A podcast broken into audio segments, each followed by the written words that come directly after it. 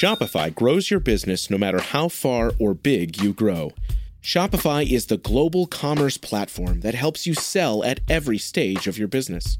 Whether you're selling your fans' next favorite shirt or an exclusive piece of podcast merch, Shopify helps you sell everywhere. Shopify powers 10% of all e commerce in the US.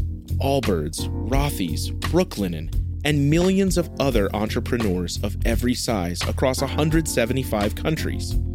Plus, Shopify's award winning help is there to support your success every step of the way. Because businesses that grow, grow with Shopify.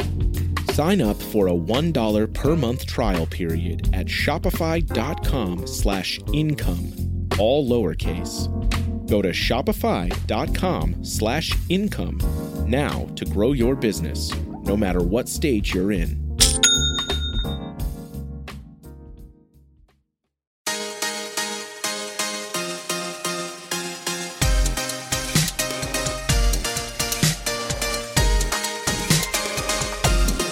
Hey, parents, welcome to another episode of the Wonder of Parenting podcast, a brain science approach to parenting.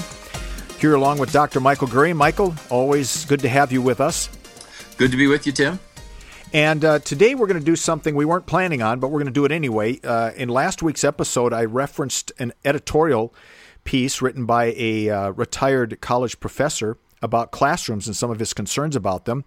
And uh, after we got done with the podcast recording, we said, well, maybe let's let's dive into this a little bit. And uh, I think this will be really helpful for parents. It will be helpful for educators who are listening in as well. And uh, so our question is: Is today's classroom a therapy session, and should it be? And we're going to look at some of the nuances of that question here in a moment. Um, but we do want to highlight our new sponsor for you. Uh, we introduced them to you last week, and uh, Michael, I, I want you to talk a little bit about this because you have a relationship with them that's beyond just the Wonder Parenting podcast. Uh, I know you're going to be consulting with them and so on. It's called the Forge School. I think you said it was somewhere in Tennessee. Is that correct?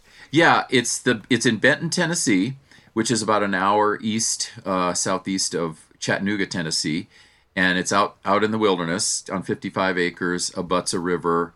Um, it's it's a therapeutic boys' school and um, uh, they're so you know if you know anyone listening here knows of a boy uh, 13 to 17 who's having issues uh, could be what what's called developmental trauma from adoption could be you know anger could be OCD uh, you know in the in that realm.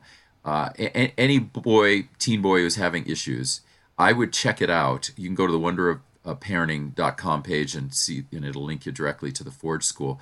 Um, very leading edge, adventure based. So all the cognitive, all the educational development, you know, all, all the stuff that you need in a school, the social, emotional, um, and also adventure based. So it's it's it's really buying into this school buys into the concept that boys and the male brain need a certain kind of education in order to flourish.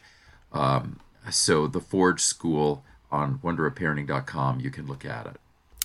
So when we look at our question for today, we're making a distinction between um, a therapeutic school, like the one you're talking about, and schools that have become overly therapeutic for all students. Mm-hmm. And uh, so we're, we're making a, a, very different distinction here today. Uh, and I think people will recognize that as we start to talk about our topic for uh, our podcast today. So, what, what stimulated this for me is a friend of mine posted this uh, opinion piece that he had seen. This was written by, uh, I'll, even give you the source, Joseph Epstein. And uh, this was in the Wall Street Journal, uh, published August 28th of 2020. So that was a few months ago now, if you're listening. And uh, the, the banner headline for this today's college classroom is a therapy session, and then the subtitle, The Tough Guys Are Gone. Instructors are expected to foster safe, nurturing spaces. So, of course, that's written to get your attention, which it did. Um, but I do want to uh, read just a few quotes. And Michael, I know that you're familiar with what he's talking about mm-hmm. here, so that we can dive into it a little bit. Um, he he is listing off some of the teachers from his school where he has just retired, who have uh, won some awards in their school because of um, the way that their classes are run, and this is according to their students. And how the the uh, the teachers that seem to be winning these awards now are teachers who are creating nurturing and supportive environments, uh, safe and nurturing environments for learning and debate. And um, so he, his question is Should teaching be primarily about building self esteem in students, nurturing, and above else, making them feel safe? And uh, he talks a little bit about some of his experiences uh, when he was teaching. That, um, you know, it used to be that you'd grade students if they were late or if they uh, did anything wrong, that, um, you know, you would mark them down for that. But now, he says, in this age of the triumph of the therapeutic, uh, such teaching would be prohibited. Students might cry, mothers would call in, shrinks would rub their hands at the prospect of future parents or future patients. Uh, it simply wouldn't be permitted uh, because really everything has to be to make sure that the students feel safe. And he talks a little bit about his own teaching style, where he said it wasn't meant to, to keep students safe, it was meant to push them, to push them in their learning, to make them think, uh, to make them uncomfortable at times. Uh, in the learning environment, to recognize that they don't know everything, and uh, to, to teach them how important it is to learn. So, you made a few comments last week about uh, some of the things you're hearing from colleagues in the field now. This man's concern is not only what's happening in colleges, but that it might bleed down into elementary and high schools. But uh, let just give us some general thoughts about that, and then we'll dig deeper into this topic and why it's important for our parents and our educators who are listening today. Yeah.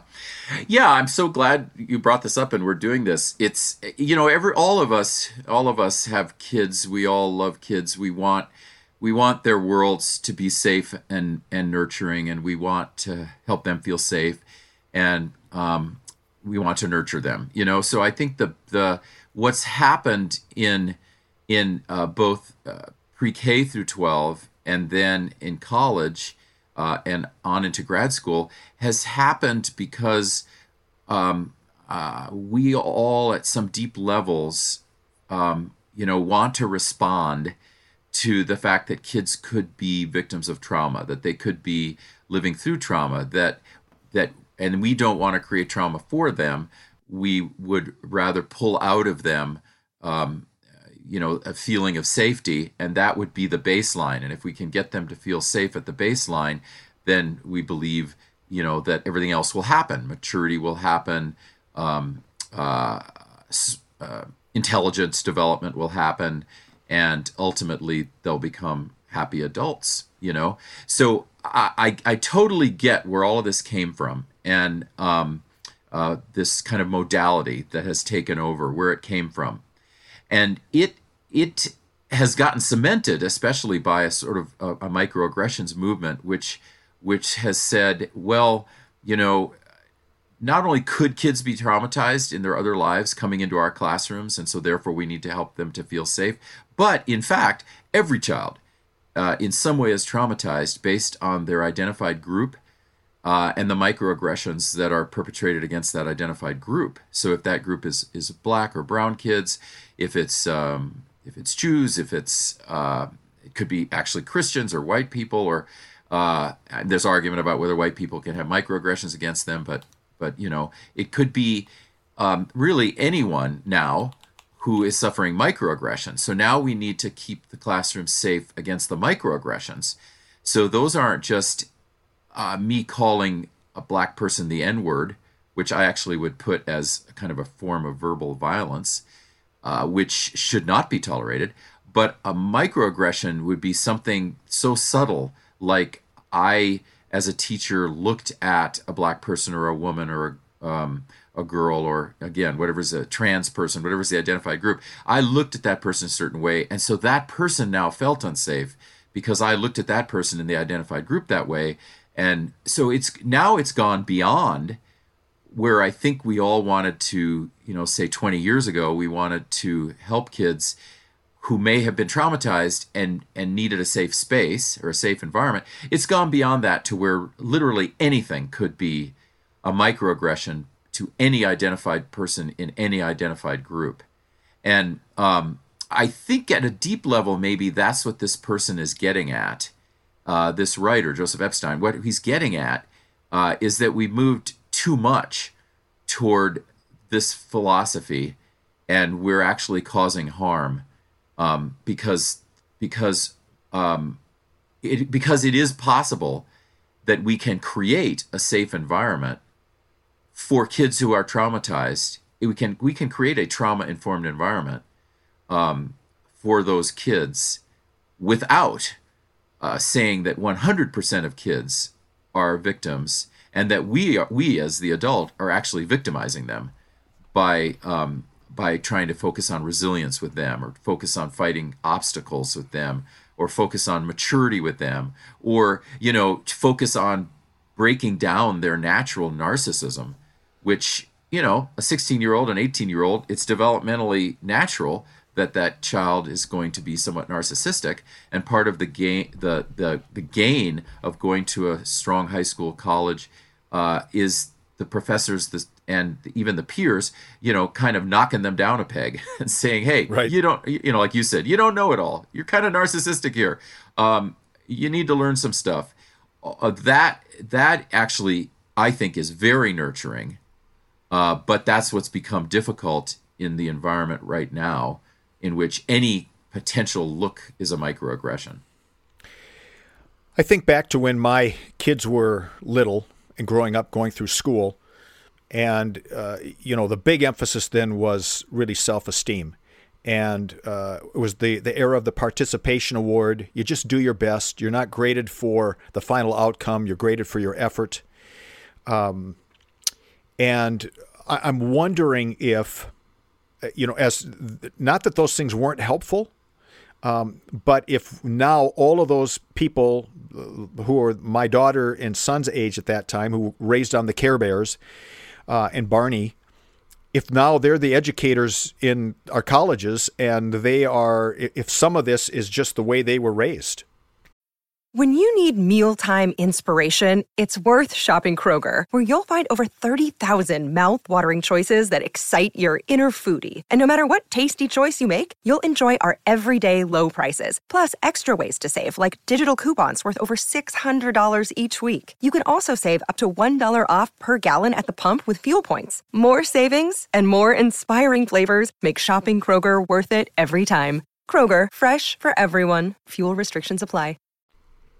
Oh yeah, yeah, definitely. A social movement like this happens uh, over a period of, of decades, and and it, it does have to do with how kids are nurtured, and the less they're nurtured toward that kind of resilience building, that's that I think is also natural to nurturing patterns uh, among human beings. But the as that's taken out, and there it's more moved towards self esteem, like you said, and and as competition is taken out of their nurturing or competition is compartmentalized into athletics, but uh, or into trying to get a good grade, but there isn't debate in classrooms where people can get hurt feelings, and there isn't you know that kind of competition.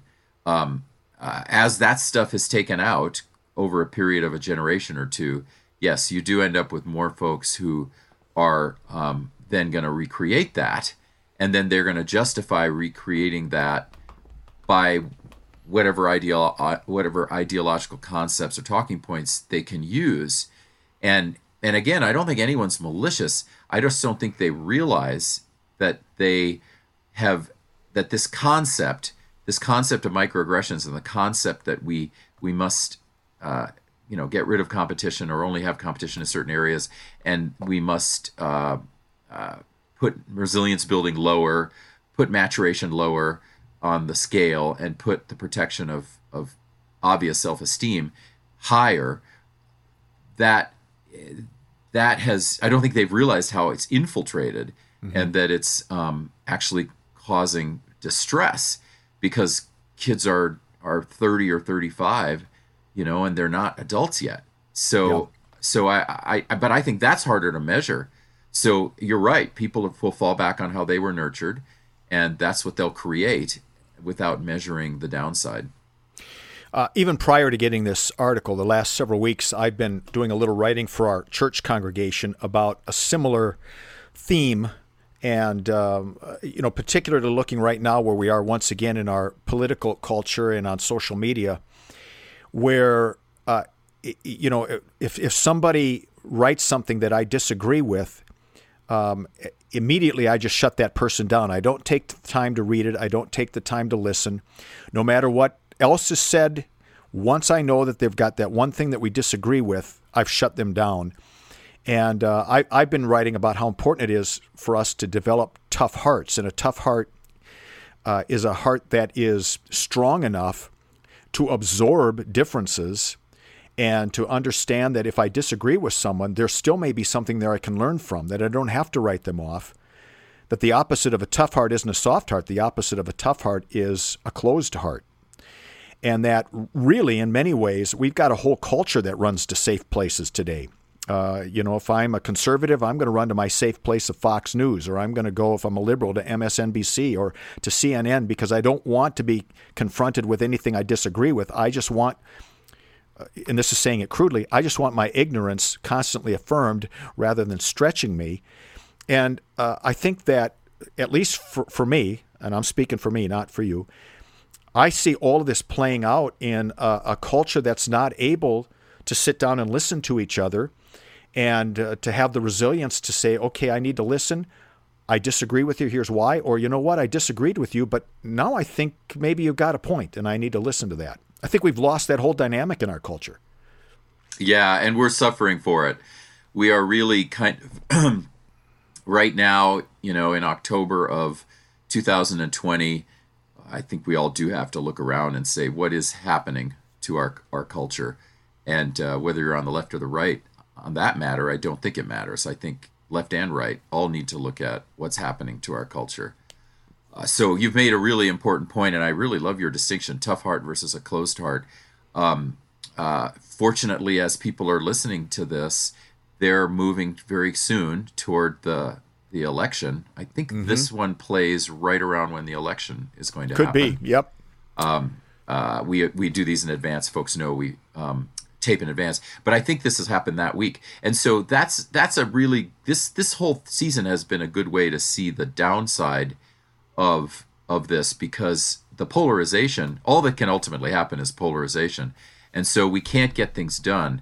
And like the whole thing that happened with trying to get another stimulus package, and the you know the Congress with Nancy Pelosi and the Senate with Mitch McConnell, and them being so far apart and just deciding that they wouldn't even listen to each other.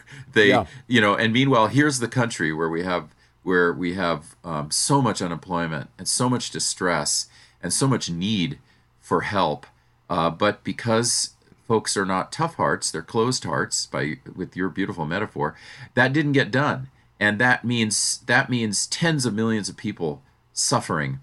Uh, so, so for the stuff that we are good at, right, which is which is trying to help people drill down, I think mm-hmm. everyone listening to this, I I guess I would just beg you, do some practical things like go if you're on the left, go to Fox and watch Fox sometimes, and if you're on the right, go to CNN and watch CNN sometimes, and. Mm-hmm and that's just in a way metaphorical of what we have to do.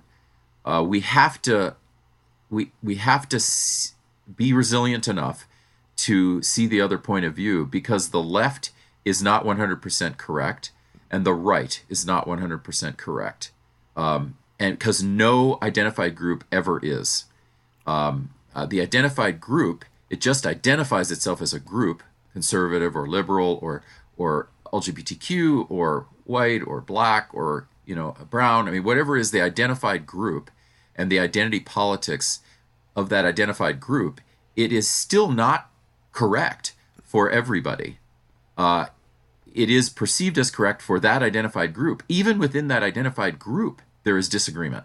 Right. You know. Um, so so uh, the the the protests that then started becoming riots you know, uh, in in cities, the even black people will come out and say, uh, "Okay, those people who are doing that, that's not us. So that's other people, you know, mm-hmm. who are rioting." And so, even within various identified groups, there's disagreement about how to handle things. And that is uh, why we do have to teach our kids, to get back to our kids, we do have to teach our kids from very early on uh, how to be resilient, how to stretch their minds into what other people are saying and doing. And overprotection is dangerous for them. Underprotection is dangerous for them, absolutely. Uh, but overprotection is dangerous for them because they simply can't develop a mature self. And they will go forward narcissistically into adulthood and they will fail. So, what we do early in their lives to deal with this concept is today's classroom therapy session. What we do early in their lives to allow the classrooms to be somewhat therapeutic when needed, mm-hmm. but then otherwise to be uh, areas of resilience building and initiation and developmental um, initiation into the next phase of adulthood, which is what they really should be uh, as well. What what we do we do for the future of our children, um, and and it's going to mean a kind of a pushing back against the concept that self-esteem, that immediate self-esteem right now today, you know, my child crying or not crying today, that that's the most important thing. We're going to have to get to the point where we say, well, you know, it's okay that my child cried today. I wonder what my child learned from that. Mm-hmm. Um, again, unless the child's being traumatized or bullied, that's a separate category. Right. Um, but but that's you know not really what this article is talking about. It, it it assumes this writer knows that some kids are bullied, and that those kids need help and support.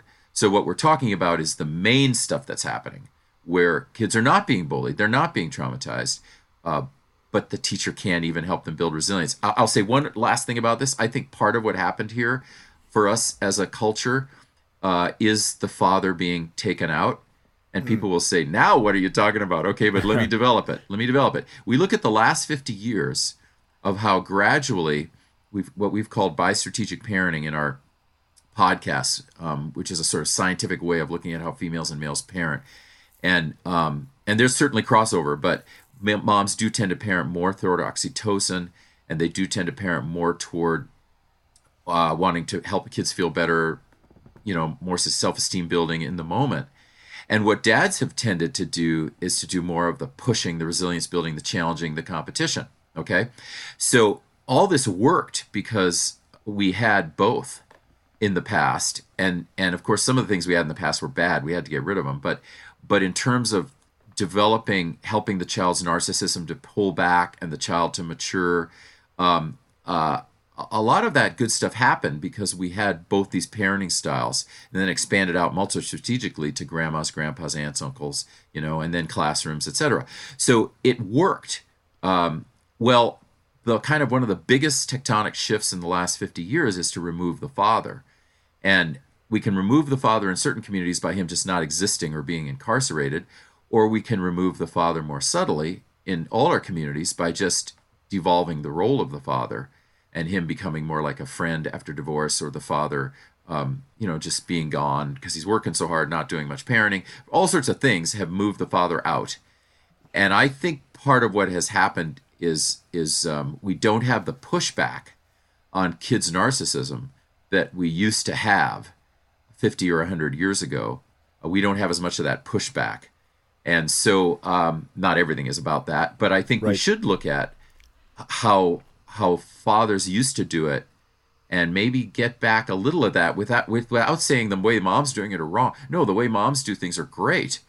Um, and we used to have a balance. And I think I think now in colleges and in high schools especially, we can't have fathering.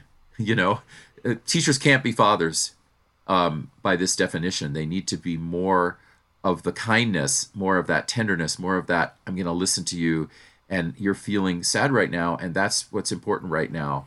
And nothing else is important. Um, so, metaphorically, at least, our removal of the father, I think, has affected our social systems in this way. Wow. Uh, I have uh, a follow up question for you. I just, first of all, want to say thanks again to uh, our other sponsors who've been with us for quite a while now, and that's the good folks up at the Center, Place of Hope and uh, Greg Jantz, the great work they're doing up there. All kinds of resources to help you work through some of these important therapeutic, so to speak, issues. And uh, we're not downplaying those at all. We're talking more about how to educate our kids. And so if you ever need anything, that's a good first place to start. The Center of Place of Hope up in the mm. Edmonds area, Seattle area, and uh, wonderparenting.com. Wonderparenting.com's got the link for you. So, Michael, as parents think about a a classroom or or even teachers, what are some things that you can do to begin to uh, implement resilience building in the classroom along with self-esteem building? Well, it's going to have to be challenge, you know, and that means that the school districts and school boards and and uh, and that and that and the parents who elect those people are you know are going to have to uh, allow for challenge and uh, verbal challenge, debate. Um, going to have to allow for you know second and third chances, quote unquote, for a teacher who says something a certain way that someone doesn't like uh, you know, and then that gets home to parent, and then the whole thing for a month, the whole classroom environment and the school is in an uproar because this thing was said. You know, we're going to have to say, okay, uh, some people didn't like the way that teacher did that, but that teacher gets a second chance. That teacher gets a third chance um, because the areas that the teacher that the parents aren't going to like is is just going to be some element of challenge in which the teacher pushes back on uh, generally. I mean, there are some bad apple teachers. Okay, but again, I'm going to bracket them out. We're talking about something different. We're talking about this environment, and we're the for the for resilience to be developed, we have to have challenge. So I think that would be the bottom line to look at as parents and as teachers. How do we now readjust the system to where every teacher is allowed to challenge, and especially challenge the narcissism of the kids to help them mature uh, through and beyond that? So I, I, you know, I think in the short time we have, I would say go back to a challenge environment. Mm-hmm. Does that include competition and winning and losing? Oh yeah, yeah. The more you know, the our Gurian Institute model schools, the schools we work with, um, um, even the ones that are not model schools, as they as they bring more competition in, and as teachers at a at a classroom to classroom level, you know, bring more competition in, bring more game theory in. So they're doing that because they want to save the boys. And um, and they know that more competition is also good for the girls but the right. urgency is that they've disaggregated their data and they can see that the boys are constantly getting in trouble and the boys are failing grade wise and their test scores are lower. And so they so we when they invite us in to help them it's generally from that lens. It's because the boys are failing the, and the, in the aggregate and the girls are succeeding in the aggregate. Um, so so they bring competition in and then they they find wow you know this is really working. It's it's um, kids are learning better. At the challenge is helping them to learn more and retain more. A debate helps them retain more. Um, and it's good for the girls too. And then they find well wait a minute. We've got these sensitive boys and these sensitive girls. Now their feelings are getting hurt. So we have to manage that. And they do. They do learn how to manage that because that does have to be managed and dealt with. You know sensitivity is a real thing and um, so we have to have to deal with that. Um, but it, it gets nuanced and dealt with, and gradually the games continue, the competition continues, and the self esteem of kids is protected. Um, every kid gets called on, you know, that's part of the competition. You don't just have two people dominating it, you call on every child over a period of a week. Uh, groups are set up so that you have a highly competitive with a more sensitive, you know, and and uh, kid, and so then everyone's succeeding. Uh, you know, so all of these sorts of nuances work as competition is brought back in, and you end up with more resilient kids. Uh, you, you, just uh, triggered a memory for me when I was in high school. Uh, we had a, a multi week game, I think it was in social studies class, um, and it was about the Vietnam War.